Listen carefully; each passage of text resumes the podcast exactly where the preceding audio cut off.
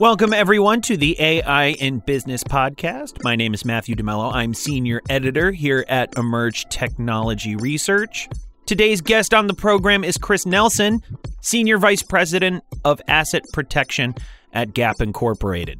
Chris joins us to share his experience in loss prevention, going from a military background to on-site security, and then on to the world of data.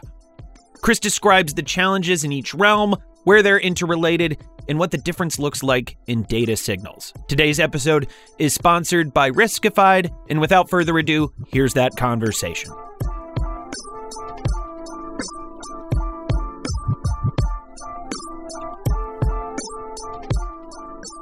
Chris, thank you so much for being with us on the program today. No, thank you. I appreciate it. It'll be a fun time, and I look forward to talking about it. Yes. A big part of the reason we were very excited to have you on the show is you have this really interesting background in loss prevention and coming from really more the physical world to the data world in terms of that loss prevention enforcement. When you look at the world post-COVID and even on the data side and coming from that background, what do you see as the biggest challenges for retail and e-commerce? I think that what we've seen post-COVID, and I don't know that it was necessarily COVID-related, but I think it was coming prior to COVID. In 2018-19, we started to see this develop a little bit as well. And maybe having people not as face-to-face during the COVID era promoted this, but we're really starting to see the sophistication of rings and organized, whether it's theft or fraud. It's really starting to come out in a way that I think we've never seen before. Clearly, we've always seen it. I mean, as humans have been around, there's been bad acts and bad actors. But what you're starting to see now, even if you look in the newspaper, major company CEOs are calling out loss as a material impact to their profitability. And that is a really unusual development kind of in the history. I've been doing this for about 30 years. That's not happened before. It's widespread, Matt. It's not like, well, it happened over here, or it happened at the super high-end jewelry or handbags or something that traditionally were higher theft and higher resale. It's happening across the board, and that's pretty significant because we're having to deal with that in a way that is, in the retail industry, if you will, really touching profitability. Even in terms of loss prevention, how much does that register or is in concert with, say, like on-site activity, everything up from shoplifting into like the tangible online fraud? And I know your point in your last answer is it's an increase across the board, but where are you seeing, in the data that there's a relationship? You mentioned rings in that last answer, and if I could get a definition for that, I think that would be illuminating. Rings it's probably a Nelson term, not a real official term, but you hear the term organized retail crime quite often. Okay. We also battle what we call habitual. So organized retail crime is really groups that are pretty highly organized, and a lot of their tactics and practices stem from things that happened maybe in the past. It was drug rings that were doing this. But after the war on drugs, it became very difficult to continue to operate as a drug ring. And of course, criminals are going to go to the path of least resistance. They're just like electricity. So what you started to see is a lot of the activity that maybe the war on drugs showed people, now it was happening with fraud and theft. So they were sort of organized things. So when we talk about ORC, it's pretty organized stuff. It's not sort of happenstance coming in, grabbing what I can get, et cetera. It's very specific as a general rule. The habitual piece is also started to rear its head, because if I can create a methodology that allows me to continually gain, whether it's theft or fraud, even if I'm not super organized and working to resell things or working with a broader group of people or a broader scheme, there's still the possibility to really make money and to support habits those sorts of things that we've seen that for the last 5 years. It just seems to be developing in a broader way now. Right. And you say 5 years, that's almost pre-pandemic, kind of even like what a lot of we've seen on the tech side of like a lot of these trends were in place and the pandemic accelerated them rather than created them. Yeah, I think it did. And I think that the sophistication is also there. One of the big things that, you know, the prevalence of social media and online selling places, things like that really help this sort of craft. So if you're talking about theft and issues out of the store, it's easier now than ever to sell your product at a pretty good price online. If you're talking about more of the digital space, you know, a lot of the ID theft sort of things, one can go online and get a set of identification with which to do fraud. It's not a hard thing to do anymore. You know, right. 20 years ago, that didn't exist. 20 sure. years ago, it was lost and stolen credit cards. They'd use them quickly and be done with it, those sorts of things. So this prevalence of social media, the digital world has really provided, I think, tools may be the best way and an environment to describe it. So let me try to sum up everything you've said in the hard trend.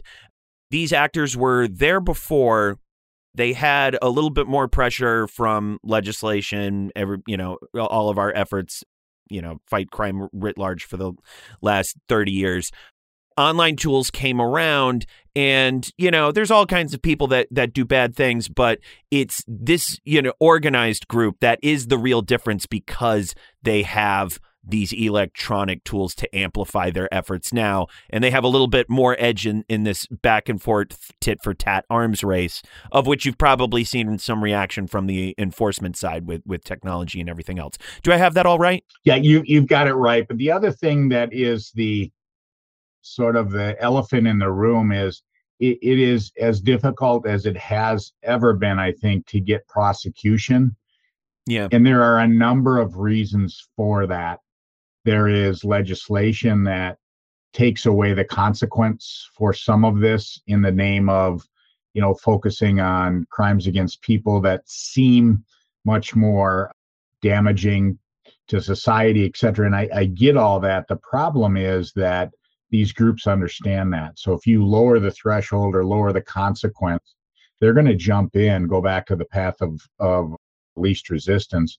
They're going to jump in and take that over. So they understand that the chance of getting caught, one thing, the chance of getting prosecuted is yet another, and the chance of really having a significant consequence is getting lower and lower. Now, you're starting to see a reaction now where people are realizing that theft, fraud, bad acts happening even in a retail environment, they're not just taking on a big corporation that has lots of money. They are decreasing the quality of life in those neighborhoods, in those areas. Think of the San Franciscos, sure. the LAs, the New Yorks, the Philadelphias, the Houstons. All of that is it's starting to come around a little bit, but quite frankly, getting prosecution so that this element stays away from the business is one of our most difficult tasks right now. Right. And I understand that, especially from your vantage point, this carries a presence both, on-site, off-site. We see this both in the online space and in the stores. Focusing on the online space, a lot of folks that we've talked to in loss prevention and fraud, even kind of on the other side of things in personalization, where you're kind of collecting a lot of the same data, albeit for different purposes. But they kind of tell us that, they're using gradients of kind of different kinds of bad customers, because people can violate policies, but that doesn't necessarily make their mentality, the equivalent of, say, somebody just, only there to shoplift or only there to commit fraud. There's gradients, like there's kind of, I think the comparison we made in the last call was my uncle who used to bootleg, you know, DVDs of the movies just because he didn't want to wait 3 months. But when the movie came out in 3 months, he still bought it. So, you know, in the eyes of the film industry, that's not a great customer, but that's still somebody maybe that, you know, they shouldn't try too hard to necessarily, I guess, throw in jail. You know, there's still profit there down the line. My question there is, what kinds of data really puts people in the black, in the red, you know, like really puts the alarm bells around somebody for being part of this organized factor that you see as the big difference that CEOs claim are really at the bottom line for mentioning loss prevention right at their margins? Yeah, I think a couple things come to mind. One is repetition. The amount of times they do it and the size of the prize or the size of the loss. So there are a lot of things that happen, whether it's return fraud or loyalty fraud or even, you know, things that you would see in the data related to credit card fraud. A lot of things in the data that, you know, a good customer may bump into something, but a good customer doesn't bump into it over and over and over again. And right. Not doing the same thing over and over and over again. So it's really important to look for what are those patterns. And even in our preventative strategies, it's really important to design that in, because if you want, any of us in my seat could pretty much stop almost all fraud, but we would crush sales. And of course, right. Not happen. So what you're always doing is you're always trying to thread that needle, if you will, to say, let's do as little impact to the good customer as we can and do our very best to isolate the bad customer, the bad actor, him or her, out of the equation. And we do that a lot with repetition. We do that with things like link analysis to say, how are these connected? Oftentimes what breaks a case is we're able to do link analysis, and there's getting to be more and more, you know, software packages and the like that do it. I remember back when I first started in the industry, you had experts who went to weeks of training and they did it manually with a stubby pencil drill. Now the software and the exception-based reporting we have can help us do that. But that link analysis says that, you know, Marina, Matt, and Chris seem to be connected here, and they're connected by the same vehicle that came into 6 different parking lots, or they're connected by a similar address, or they were seen together. Those sorts of things start to let us tease out who the big groups are and who are the folks that we really need to spend the time pursuing.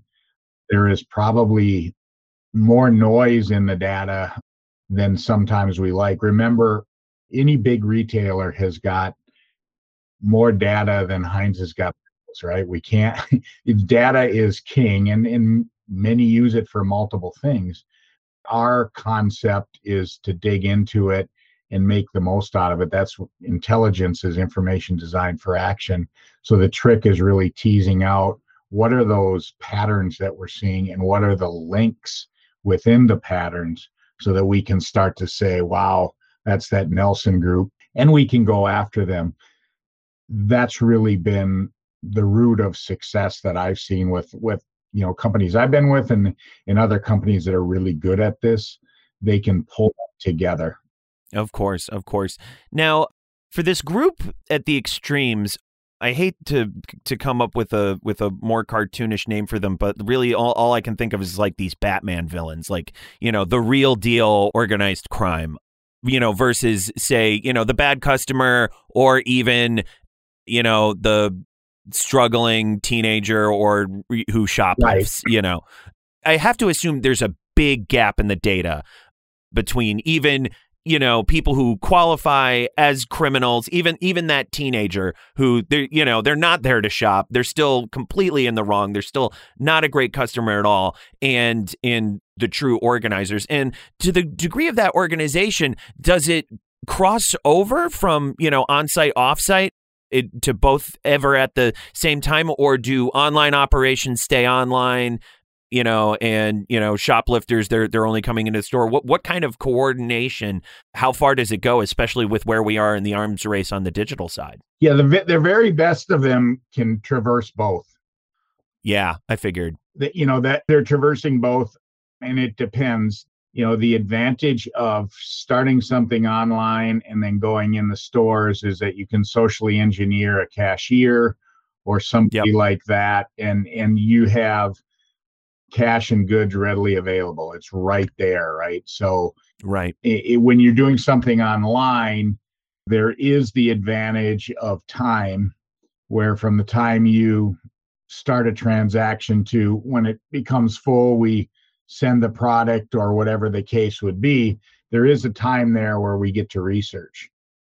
So we get to flag, we get to say, wow, this seems to fit here, or we've seen that address before, or that's linked to somebody. So we have the luxury of time. The best of them kind of can traverse both ways. They can buy online, return in stores, try and convert that return into more profitable things through gift cards or that sort of thing with social engineering. And by social engineering, it's really simply just talking somebody in the store into doing something that we don't necessarily approve them doing. Sure. It sounds like basically the language of con men in layman's terms. In the old days, it was, oh, can I get change for this 20? And by the time they're through, they had more cash than they came in with. It's a similar thing now. I know what your rules say, but here, just do this. Right. I just need this one exception based on urgency. We've all gotten a call from or an email from this appeal. Absolutely. All those folks in terms of the most supervillain of supervillains, in terms of the organization, in terms of working both sides, in terms of the sophistication of their methods, what kind of technology are they using? And are they using AI? Are they that far in the arms race? I would suspect they might be. I can't give you an example of an active case where, gosh, they used AI. I mean, a lot of the data they get is from the dark web. Sure. So they're getting, you know, and that's not even modern anymore, I guess. But, you know, you get both technique and data. Chris Nelson lives at 1234 Ash Street. Sure. To social, all of those sorts of things. You can get all that online now. In terms of using AI, I'm not sure. What I do know, they do know our specific policies and procedures. And I think sometimes, you know, you talked earlier about this connection between a store site and an online site or the digital site. I think the other thing that you will see from time to time is somebody who is internal to a company understands exactly what the guidelines are and what the guideposts are. Then that information, they take it out to their group, and that group uses that information to defraud the company or to take advantage of them. Yes. As we get to the more sophisticated, you know, really, you know, bottom of the circles of hell villains here in terms of the wrongdoing, I see a striking resemblance to FinServe, which is why I asked if they're leveraging AI tools. And I do find it interesting we're not quite there yet, because a lot of AI tools, you know, there's a lot of vendors that can sell you, you know, a machine learning type software to at least, you know, monitor online corporate activities, you know, just the way, you know, plastic bags don't, you know, manufacturers don't really care who they're selling to and who's putting in, you know, what in those plastic bags, you know, right? Like that old truism of the, you know, conventional drug dealing industry. But really, really thinking about the insider risk there, how big is that? I feel like that has to be really at the we're depicting it at the most sophisticated side. But what do those data signals look like? And how big of a concern should that be for retail leaders?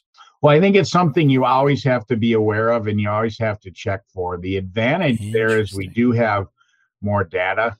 We do have more ability to connect. You know, we know the person. We know their home address, where we send their check. We know what transactions they have participated in. And oftentimes they get caught up in that. They think that, you know, there's so many transactions going through this major retailer that I'll get away with it and nobody will really notice it. Eventually we do.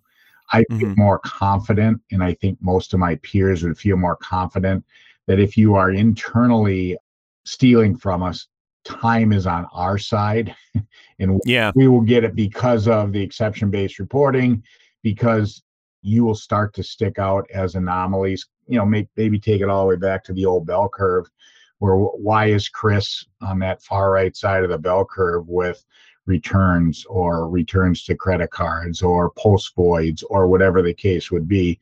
Those sorts of things start to stick out. The part that's a little bit, you know, more dangerous, I don't necessarily worry about a lot of the stuff we know. It's what we don't know.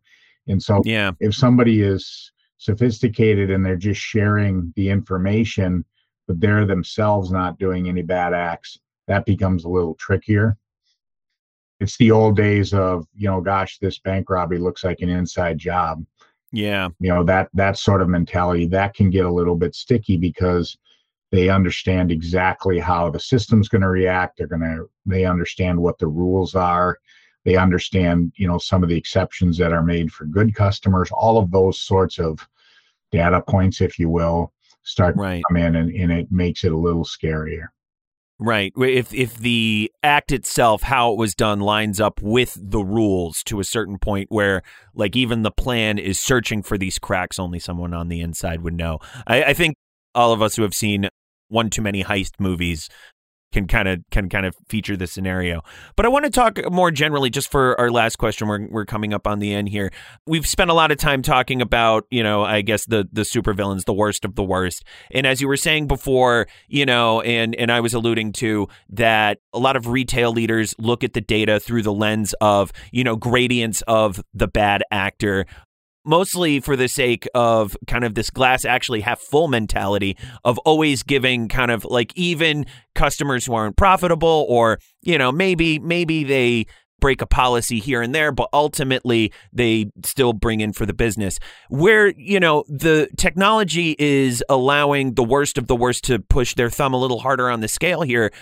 As we've been discussing, what are your best recommendations, best strategies for retail leaders to strike a better balance between, you know, wanting to make exceptions for good customers who aren't great and the worst of the worst that are actually making the biggest difference to the bottom line? Yeah, it's a great question, because it's an energy that in my seat you're always taking to the business, right? It's like, right, you know, don't you dare hurt our business. Everybody's fighting for customers. So, you know, I think that, as we talked before, my original career was in the military, and you start in the military. Every single operation in the military starts with an operations order, and the very first paragraph, I think it's the best too. Very first paragraph is called the situation, and it paints the picture of what you're facing. And I think too often we go right to the objective of the next paragraph is what's our objective or our mission. We go right to this, I got to stop all fraud. I got to stop this. But if you pause for a moment and look at what is the situation we're dealing with, and you can paint that picture, it's super powerful. So, for example, you look at if we have returns fraud, quite often people will say, my gosh, you cannot start to restrict returns because you're going to hit our very best customers.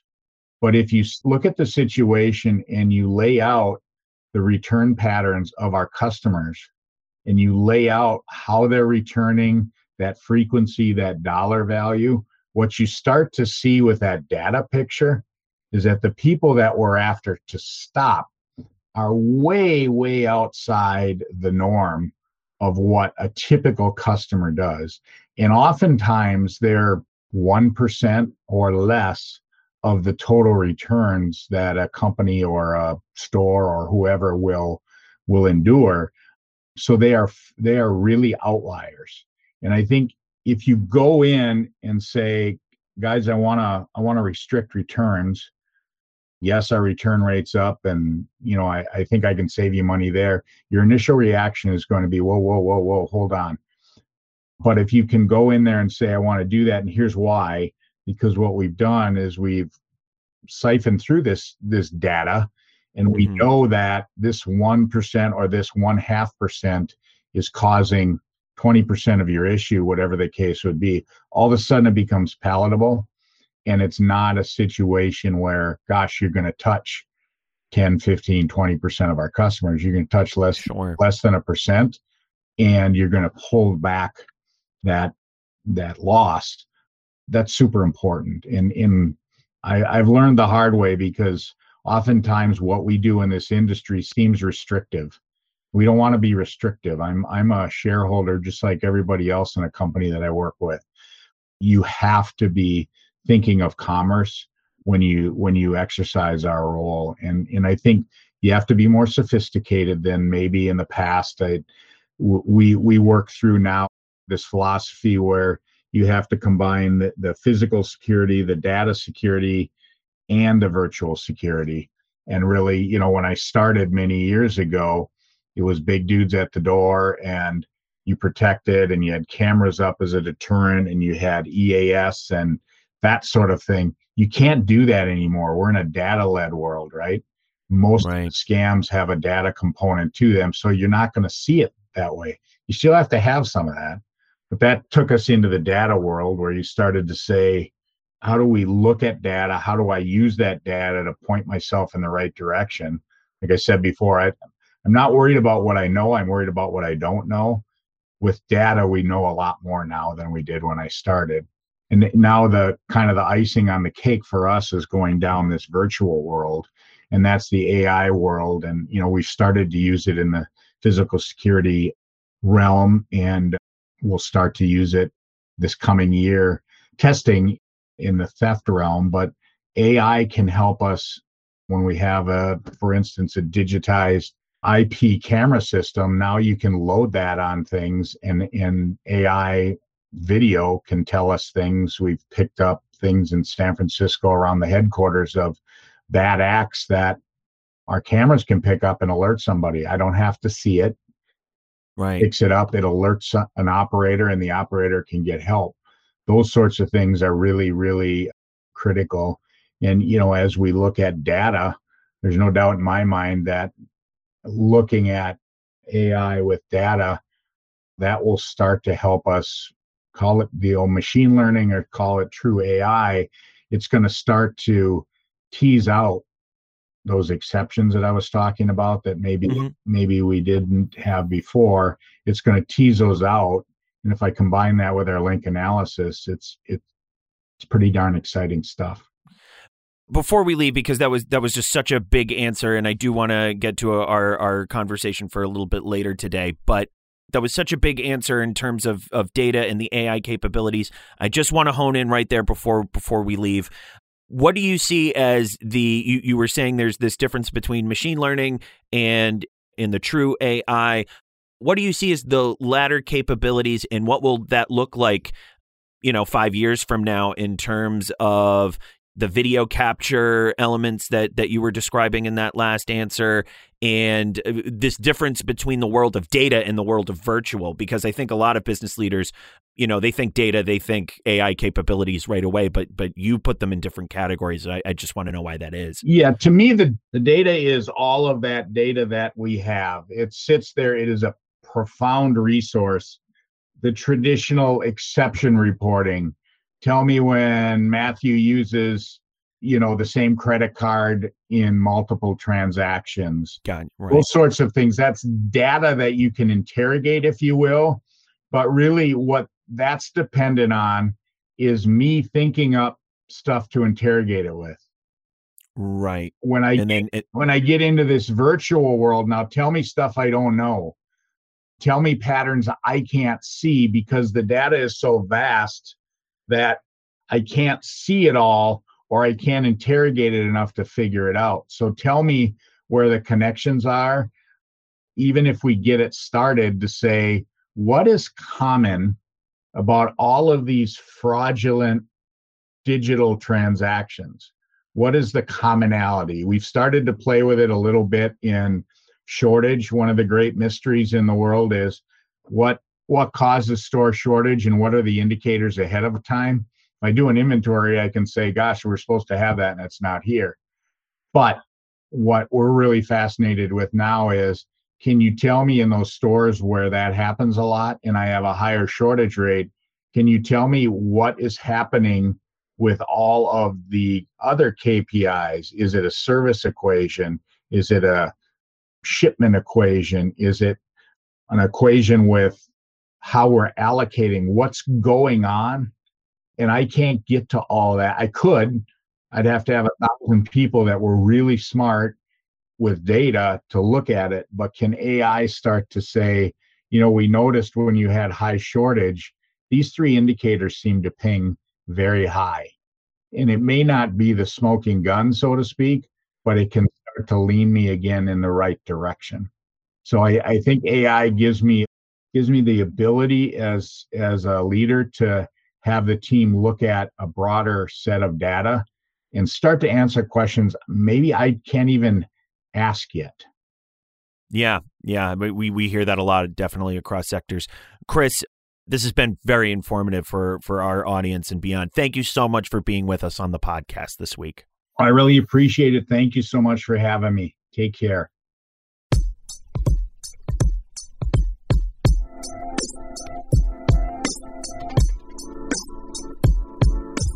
Wrapping up today's episode, I know we spent a fair amount of time talking about what I quickly termed supervillains or the worst of the worst fraud offenders, but I think that sweet spot and the underlying lessons that Chris underscored about the business, about being a shareholder, all says a lot about the culture of loss prevention as a realm where both physical and database challenges are colliding in very interesting ways, definitely in ways we try to track here on the podcast platform. On behalf of Daniel and the entire team here at Emerj, thanks so much for joining us today, and we'll catch you next time on the AI in Business podcast.